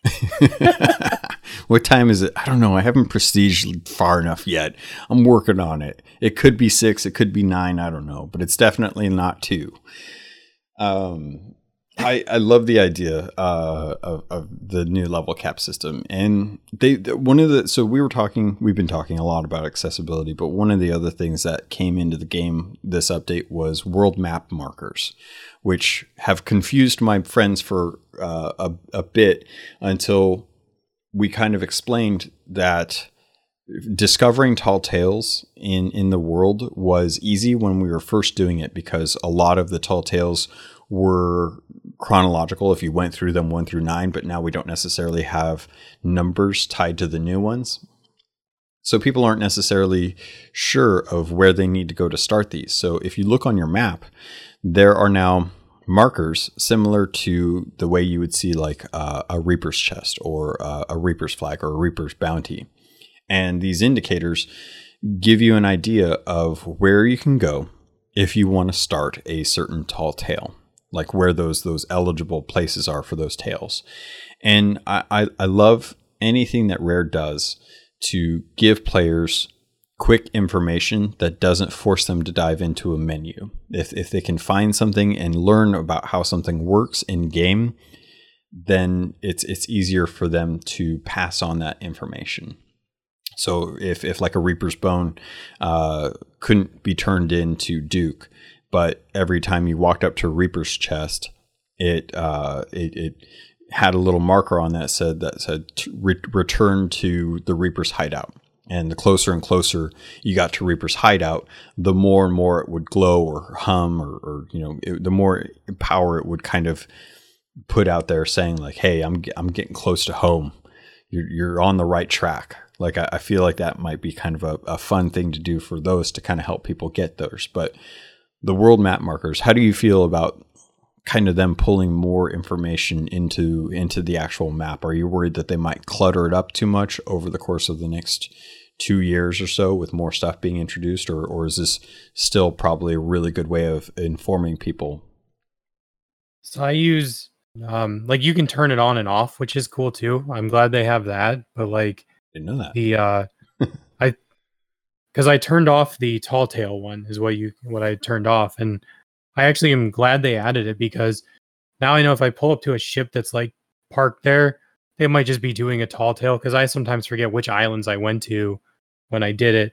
Um, but it's also great for like players that are just starting out trying to figure out what how to play the game because you don't re- the more information you can give like that the better because i know i'm sure you've had this experience where like sea of thieves is great yeah it's pretty easy i'll show you how to play it and then you get a new player on and you realize how much stuff you've actually explained and you're like oh my god this is not an easy game i have just played this well it can be an easy game but i've played this so much that i know too much about it so i'm overloading people Yep. when I try to explain every single thing. I'm like, okay, you gotta turn the sails to the wind, you gotta do all this, and uh, something like that. Like it makes it easy because I think a lot of players might, or even players that enjoy like single player experience or campaigns, they might prefer to try those first, the tall tales first, and knowing where the islands are and having it easily marked is uh is good. Plus, you know, in theory, on a pirate map, it would all be marked anyways, right? Like here's where you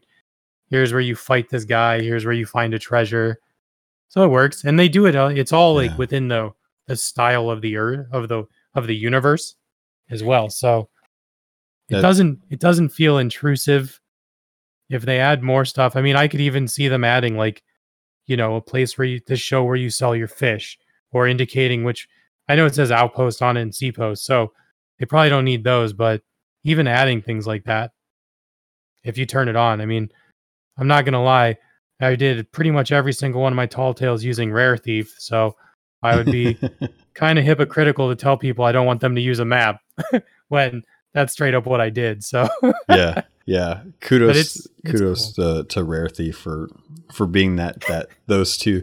I love those two. So so glad that I got a chance to talk with them last week. Uh, because yeah, I, I'm I'm in the same boat, man. The Rare Thief has helped me out more than they probably ever realized in this game. And it's purely just because there's so much information in this game, lore wise and knowledge wise, that unless you have uh, you know back in the day they probably would have been writing all over the maps just like you said. You're you're 100% right. The more i think about it the more i realize is like yeah they they would have like hey this is like shallow uh, shoals on this side of the island you know this is deep waters or this is a, a good place for fresh water you know. They they would have had all of that information logged in books and marked on maps and just kind of expressed in some way so that if someone walked in and been like we need to go and refit where's a good place to go? And you'd look on the map and say like okay well this island's close by. It's got some some shallows that we could beach our ship on and start working on uh, refitting if we need to. And having the mar- the map markers uh, especially since uh, like you said the having the map markers being something that you can toggle that's really cool because some people may not need that information. They may have all the tall tales done and it, it's not important to them and it's clutter. But if they can take those and effectively erase them, then that gives you that gives you less clutter on the map. So I, I hope Rare goes forward with this and, and adds more info that is uh, uh, something that you can have on or have off. I, I like that. That's a it's it's interesting. I would like if they did went even further like you were talking about how they they may not necessarily need to have like the outposts or Seaposts um, added, but yeah, I think you're right. They they really should have the turn in spots or or at least the different trade companies as uh, uh, available map markers. So if you don't know where to go turn in a piece of loot, uh, you can you can see like okay, well here's where the Order of Souls tents are on the map, and start to to pull information into the game the way Rare Thief has it all kind of on their on their app and on their website. But aside from all this, how do you feel about cats? Because I'm I'm loving my cat. Have you picked up a cat yet? It's, yeah, oh yeah. It was like I went on and bought them before I even got to open the game. I just like went through the store and bought them. And I was like, Me too. it's uh, the cats are perfect, no pun intended. Mhm. But I like everything they do is fun. Like I used to have my bird. Uh, I had Shroud Beaker, and he he was my friend. But now I'm like, I've got this cat. but I think I'm interested to see how many cats are named Rocco. oh, That's Did- see. did you did did you see Rocco's uh, tweet recently? He he Oh, even no. he even posted a tweet how he popped into arena, and one of the cats in arena was named Rocco. So Rocco was petting Rocco in arena, and that that's it's so funny. It's perfect. It is. I've had uh I've seen uh yeah, Rocco whenever you play with Rocco you end up having pets named Rocco and there's so many Roccos and it's it's great. I I love it. It's it's such a and you're right. They they really are perfect. They I I was playing last night and as much fun as I was having, I still ended up just taking photos of my cat cuz that that was the they thing. like fight over the food and stuff. yeah, I love it. Uh yeah, Like, daggers. controllers rumble, I guess, when it like when they're purring if you're holding them. Yeah. Yeah, it's oh man. And I- caught mine staring at a wall last night and I was like watching it sitting on the barrels next to the uh, next to the lumber barrels or the plank barrels and it was just staring at the wall and I was like what the heck is it doing? And then I would watch it and it'd look at me and then it would look back at the wall, and then it would look at me, and then it would look back at the wall, and I'm like, that is such a cat thing to do. That is Yeah. See, a hundred percent. Because if your bird stared at the wall, you'd be like, "Why is my bird just staring at the wall?" So- but like a cat doesn't matter. It does what it wants. yeah, that's a yeah. I, I've seen cats do that, so that's a thing I, I expect. I didn't. I didn't see my cat on the boat for like an hour, and then it showed up, and I was just like, "Oh, okay." Like, I literally thought I put it away, and then it just showed up, and I was like, "Yeah, this all makes sense." yep, that's a cat. no matter what goes on with the cats, it makes sense. They're fighting, they're laying. Yep. Yeah. Great. Yeah, I, I caught mine on the bed, and I was like, "Yeah, that's that's it's just sleeping on the bed. That's It's funny. That's what we did too. We just kept going. Yeah, that's a cat thing. yeah." That's what cats do. Like the whole night, we just sunk boats and talked about cats. they've they've done a great job. I absolutely I love all the different breeds. I've purchased practically every single one of them. I think there's still I would say total 6 color variations that I haven't picked up yet, but I've got at least two of each kind and the costume. Oh man, I spent so much money on the cats this week. I did not real. I knew I was going to. I didn't realize how much I was going to spend beyond what I thought I was going to eh, eh, like purchase. Like I still haven't even picked up the uh, the the Sabrewolf cosmetics yet because I've been purchasing all the stuff for cats, and that's I see. Well, you need to be able to have like all of your cats out at one time, or we need to get like eight people on Yes. one boat with cats yes. and just live live the life of cats. I really, I really do want to see a ship full of of like an entire server's worth of cats on one ship. Like have everyone just kind of uh, uh, have everyone just kind of hide in one spot, and then just have all of the cats on on in one area, like in the captain's cabin, and just. just have one person standing there uh, with with food, just trying to feed all of these different cats. Like someone needs to make Oh that God. meme. Uh, we need to do it. You know, all those like Twitch streams where they just show a bunch of animals. Mhm. We just have to have like five different people line up, just filming the cats on the boat. But all, there's like a hundred cats on the boat. There's eight different shots that you can view. just cats. And we might explode by somebody with a keg. Who knows? But there's cats. yeah, as long as there's cats, I don't care. We're, we're good.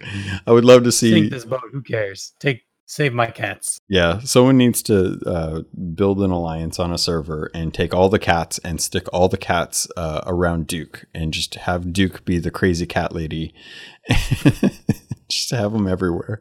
It- Everyone just goes right into the. uh Oh my god! Everyone goes right into the pub at the at the outpost. There'd just be cats all over. That'd be great. yeah, it's just a cat cafe in in Sea of Thieves at that point, right? That's That's what it, you're just going there to go pet the cats. That's you get done with your voyage, you sink all the ships, you all have a good time, and instead of going into the tavern to have a grog and cheers one another and do some crab dabs, you just pick up a cat and start petting it. Like that's your that's your uh, your cool down session. Is you get to sit down and just play with the cats.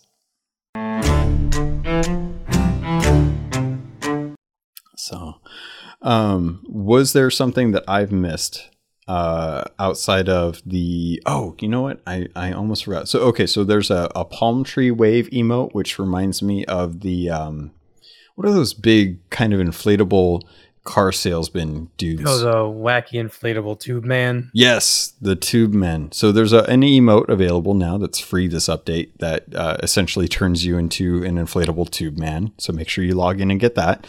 It'll be in the Pirate Emporium.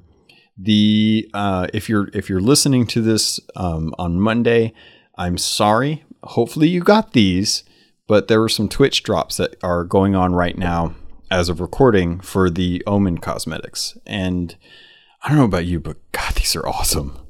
I, I absolutely love these. I've already, I've already gotten my cannons. I've already gotten my uh, wheel. I'm waiting for tomorrow for the capstan. Man, I in these in these cannons work out really well too. They're they're not fluted. They've got an iron sight, so you can still kind of scope down the the side of them. But um, God, they just did such a good job making this the the Gears of War cosmetics. I don't I don't know who they talked to, but what do you think of these? They're awesome. Like the the cannons look great on pretty much anything. We were just like rotating because we had we went no sails last night, but we had to put those cannons on. We Mm. just went naked bow with those, and they were fun. But yeah, it looks it looks great, and like I played a lot of Gears of War, so getting these bow cosmetics are perfect. And they like what I love about them is they fit the universe, so you don't have like, you know, it doesn't just have like a full locust head on it. It's like okay, well here's what it would look like inside of the Sea of Thieves universe. Mm-hmm. They Yeah. look great, and I want the wheel real bad. Yeah. The anchor is real cool too, or the capstan. Yeah, they've they've done a great job. So I'm hoping everyone had a chance to jump onto Twitch. Um, there's there's they, I I kind of wish that Rare did a little a little um, promotion like a week in advance because I, I feel bad for anyone that that just listens to the podcast. I, I imagine no one does. I can't imagine anyone just listens to the podcast and, and that's how you get your information. But hopefully everyone has had time to to jump into the Twitch partnered streamers for Sea of Thieves and watched for 30 minutes with their accounts linked between Twitch and Sea and uh, uh, Microsoft and Sea of Thieves. I'm hoping that you guys all got an opportunity to get these because these look awesome. And if you haven't, you need to make sure that you go to seaofthieves.com forward slash twitch dash drops. Link your Twitch account to your Sea of Thieves account and your Microsoft account so that you can actually get these drops. Because this is probably not going to be the last time they ever do this. They did this with the Obsidian Rod uh, a couple months back. I guess it was longer than that now at this point. But um, the the last thing that I noticed uh, came as uh, came via uh, Twitter that I saw it, and Sadist Shabby uh, came up with a really cool kind of concept art that is Sea of Thieves uh, Flameheart, and he calls it the Flameheart reincarnation concept. He says, uh, "Here's a concept I thought would be cool. Since the Reaper's pets are made from what I could tell is wood and gold." Why wouldn't Reaper's bones reincarnate Flameheart using the very same method? Since the player looks, or since the player took Flameheart's skull, he couldn't be a skeleton at least uh, his own on his own.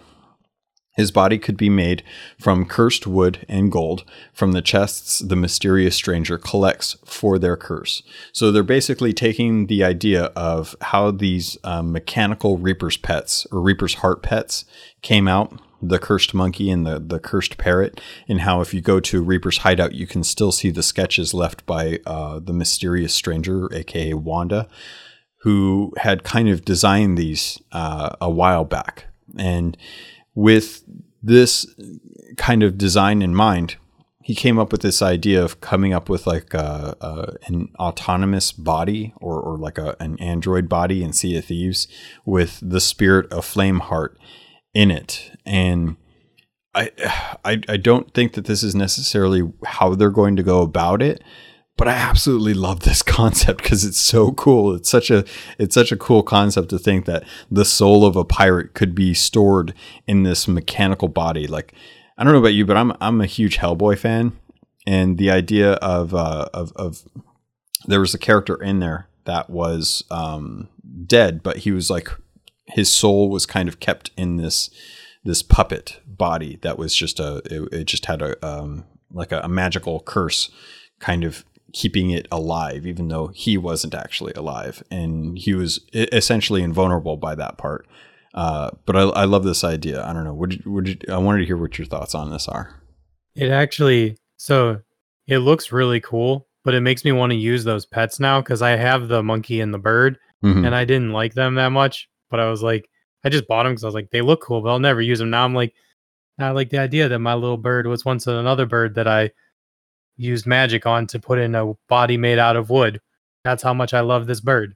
yeah So that's a, I didn't I guess I didn't read the lore or any of that kind of stuff on the the monkey or the bird, but the the drawing looks cool. And it's gonna be weird to fight Flameheart, so that makes sense that they'd give him a body. I like the uh I want the hat.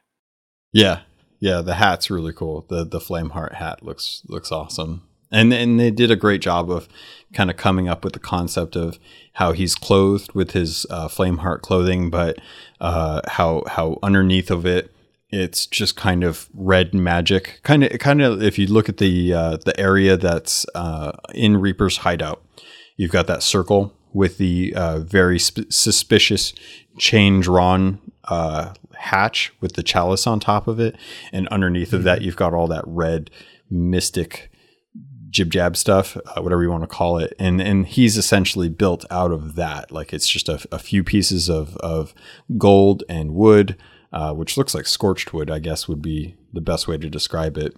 And he's just a, a puppet with a, a, magical spirit trapped within it, and that's kind of a that I, I like this take on what we could see out in the world now that we're playing around with more and more curses. You know, Salty was the first uh, first victim of Wanda, and then Wanda herself, and now we have these cursed pets. And I kind of like the idea that you know you're you're not necessarily going to run into uh, a new enemy that is actually a skeleton. It could just be made up of golden bones or gold, golden wood. So uh, I'm trying to think. There's a lot. Basically, there's there's a ton of stuff that we could keep going on about, but I feel like we've kind of grasped onto some of the main things revolving around emissaries and obviously pets. Uh, I, I I could be talking about this for months to come, but was there anything that that you you feel like you you experienced in this update that we haven't kind of touched on that you you still really enjoy? I think that's it. The arena changed, which has been fun. Yeah. So you got a chance to actually play that today too. So how was it? Because I haven't actually dived in. I haven't actually gotten into the arena yet. We've been putting a lot of time in arena, which is what we pretty much did for the last like two weeks. We've just been playing arena, mm-hmm. and it changes the dynamic a bunch. Like because there's only like one chest at a time, you don't really have a team that pulls away with ten thousand points, and you don't really have. So like everyone's always kind of close. And with cannonballs being 40 points now, like we were catching up to people just by cannonballs. And there's something about it, like being 15 minutes is also really fun because if you're having a bad time, you usually kind of know you're about to have a bad time like 10 minutes in. Yeah. You know, about 10 minutes in, you know if you're about to have a good time or a bad time. and if you're having a bad time, you're like, well, it's only five more minutes. We might as well get this XP. Yeah. Um, and having one chest is real fun because then you see like all of the boats just chase after the one boat. So you're like, you feel you feel terrified and excited the entire time because yeah. you're like, okay, we got we have you're like managing people. You're like, we have three people on the boat. One try to anchor them. We're gonna bring this in, and it makes it a lot more exciting. Um, revives are fun because you kind of get to see everyone's like spirit mm-hmm. fly up out of their body, and uh, if you kill someone in the water and then swim by them or like uh, your boat goes by them, you'll just kind of see them floating up past your boat. It's great. yeah. There's so many great things about it. yeah. I, I, I don't know about you, but I've been, I've, I've been loving the, re- the revive mechanic. Uh, I, I got an opportunity. This is, uh, this was done in, in adventure, but, um, my crew and I, we had, uh, we, we occasionally have a fifth team member which is kind of a bummer because we don't ever get to have like everyone at the same time. But the other night we tried to get two ships on a server by logging in at the same time, and we actually got it on the third try. I was really surprised by that. But one of the fun things that I, I found out you could do is when you're in an alliance with someone, you can revive other players. Uh, but what I didn't realize would be fun is trapping them in a in a loop. So I've actually we we only we didn't do it a whole lot because it was kind of trolly, but we killed our buddy and then we waited till he was almost back to the ferry and we revived him and then immediately killed him again. And then we revived him and then immediately killed him again to the point where his body got stuck in that slumped over position so he was running around and he could still like access barrels. He could still fight and still kill us, but he was just running around in that kneeling position. We kind of broke the animation for it. And I was like, man, this is some odd job stuff right here. This isn't cool. We need to just kill him and let him reset his body. But uh, I could see, I can see Arena uh, having a revive be really, really influential on how, just how close you could go from having a turn in to losing your ship and I, I absolutely love it. I, I love the concept it's, of it. it's so much fun too because then like if you kill someone on cannons and you don't see anyone else you just kill them and then you run up to where the wheel is and you just wait because one of their other players will come and revive them then you kill them. And then you just kind of use them as a trap. Yeah. Yeah. It's uh it's fun. And then like if you're on someone's boat like we had it last night where i died and i was like screaming like cheering my uh my partner on to like kill everyone and they killed him and then revived me and i was like oh my god like there's there's something real fun about that like watching your friend kill a bunch well watching your friend uh you know kill a bunch of people in arena and then revive you and then you're just all dancing on the boat like we did it. Yes. It's good.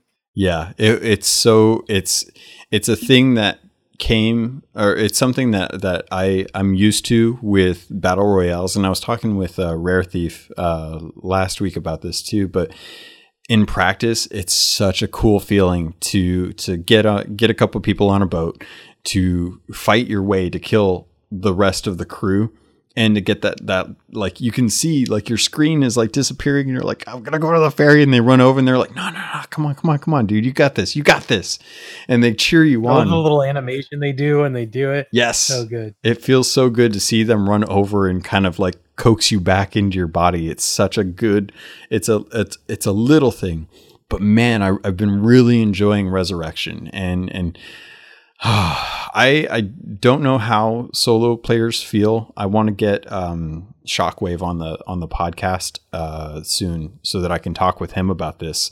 But uh, having having resurrection for crews and stuff is is so good. And you brought up a, a, a real good point. I love the idea of using uh, dead pirates as a trap to to try and draw others in. It's it's such a cool mind game to kind of play with other people.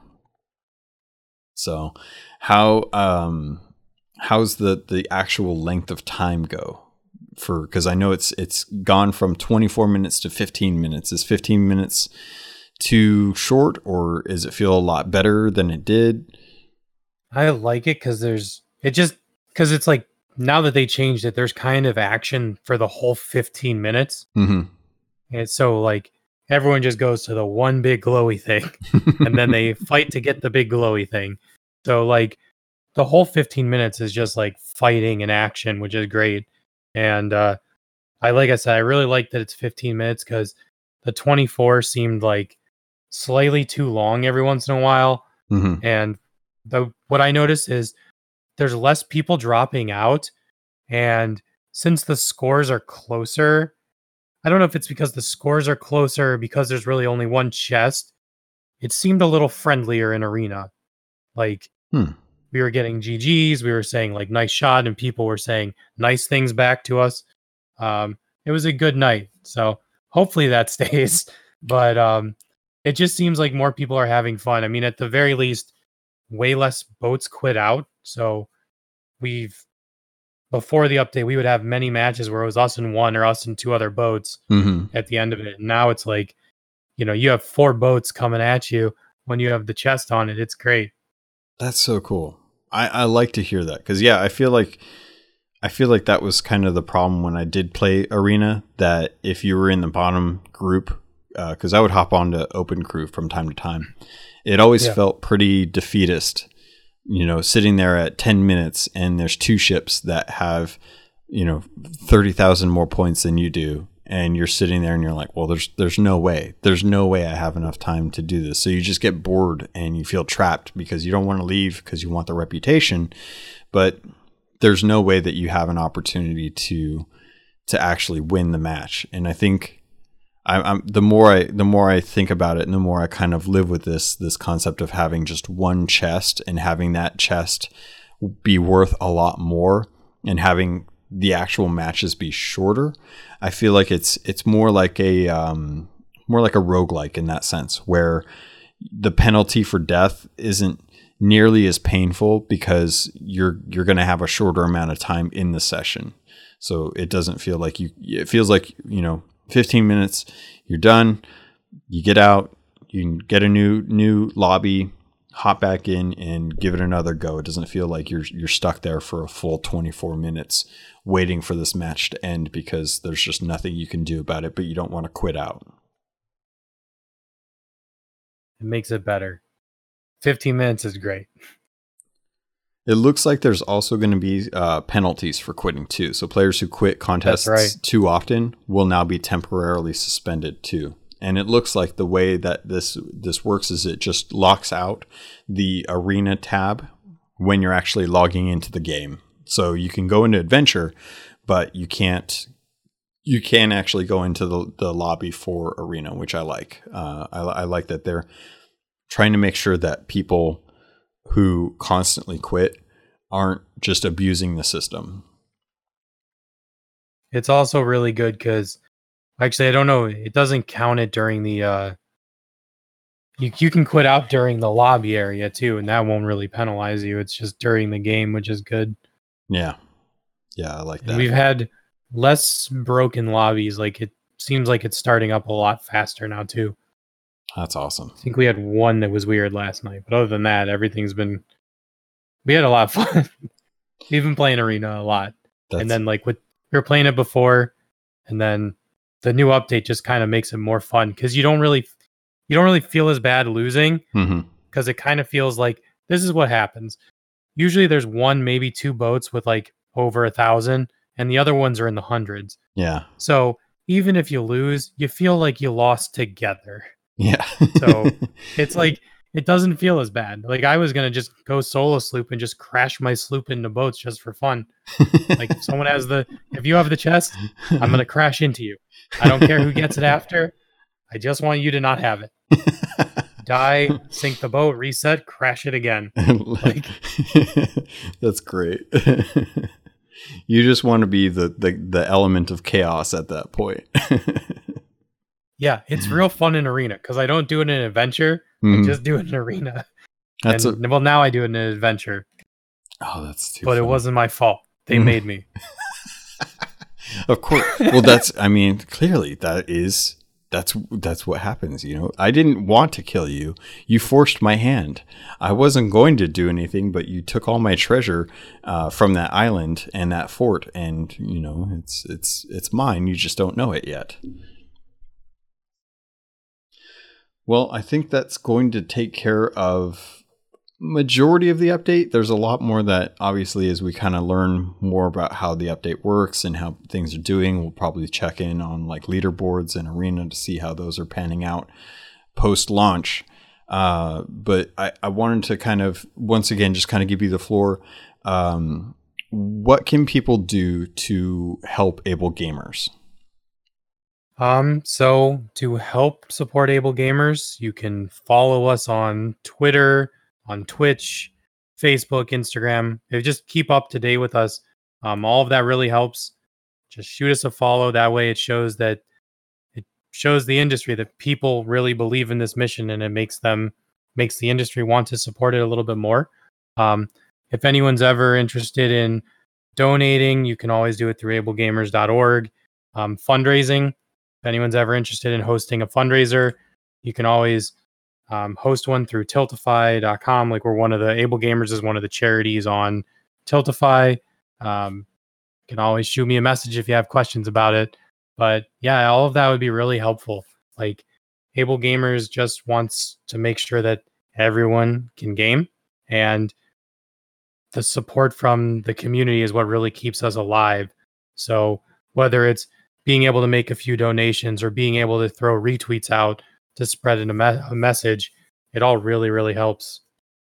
And that's something that I think I, I I have to echo as well too. Even if you can't support monetarily, especially right now during coconut fever where a lot of people want to help but want to make sure that they are staying financially secure, uh, that the best thing you can do is just promote through social media. It, it doesn't cost anything to be on Twitter and retweet something. It, it takes maybe a little bit of time, but it's so important that accessibility becomes something that is not just about helping disabled gamers. Accessibility is just bringing games to people in general, being able to have features that you don't think you want until you get it. And then when you get it, you realize this is so much better for the game. And the reason we got it was a way to help promote accessibility for uh, disabled gamers.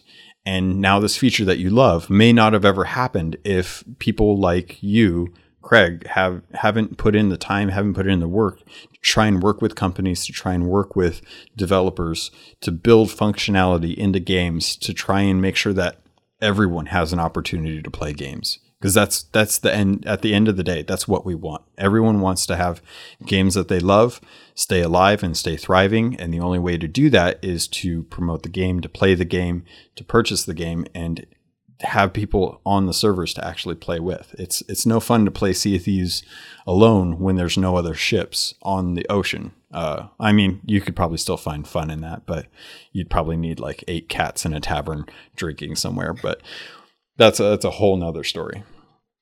So, Craig, I wanted to thank you for for joining me today. Um, I, I, know that that with the surgery on your neck, it was it's tough to talk. So, I, I appreciate you fighting through for me, and I hopefully we'll get a chance to to do some some charity streaming in the future. Hopefully, we'll get a chance to have you back on the podcast for other updates or uh, if you've got something going on with AbleGamers that you want to promote, uh, you're always, always welcome to, to come back on the show at any time. Awesome. Thank you. My pleasure.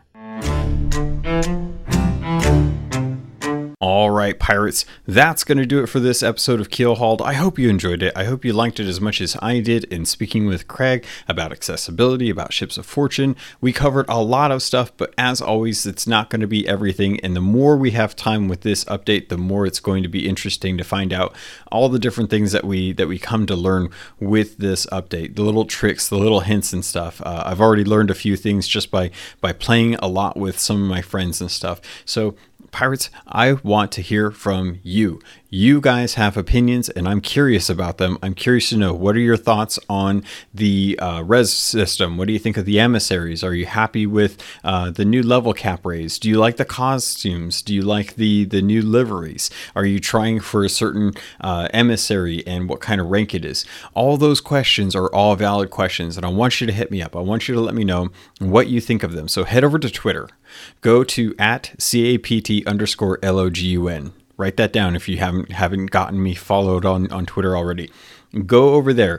Send me your information. Send me like what you like, what you don't like. My my DMs are open, so you can if you don't want to do it in a tweet, you can always type it all out and send it in a DM. I get those all the time. Also, you can always send me an email if email's your your thing. C-A-P-T-L-O-G-U-N at gmail.com is the email address for the podcast. Feel free to send me your stories, your thoughts, your queries. All of those uh, are, are, welcome in the email as well. If you have time and you feel like it and you haven't already, uh, Apple Podcasts has a rating system. It helps bring uh, more eyes and more ears to the podcast. It helps make sure that people know that we're out there and that we're listening and that we're sharing our stories and our thoughts on this game bringing more attention to the game is great and i love doing that especially through the podcast because this is my this is my forte. This is my strength. Pirates uh if if all of that is done if you've done all of that and you're happy with it but you still want to help me more I still sell merchandise, the Keelhauled podcast merchandise. There's links in the show notes every week, but I also want you to share this with other pirates as well too.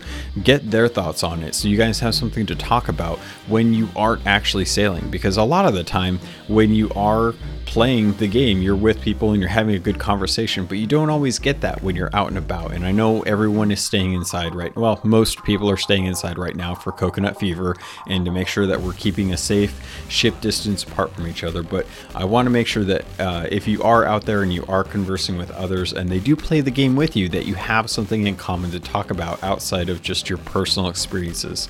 So, Pirates, thank you. I love you and I look forward to sailing with you on the Sea of Thieves.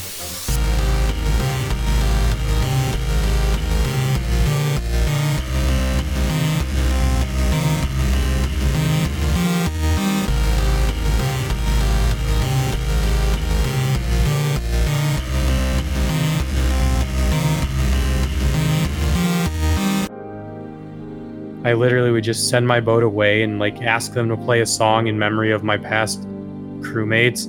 Like I would just come up with stories and get on people's boats, and they're like, "You know, you won't get any XP." I'm like, "I'm not here for XP, sir. I'm here to help you. I'm part of your crew."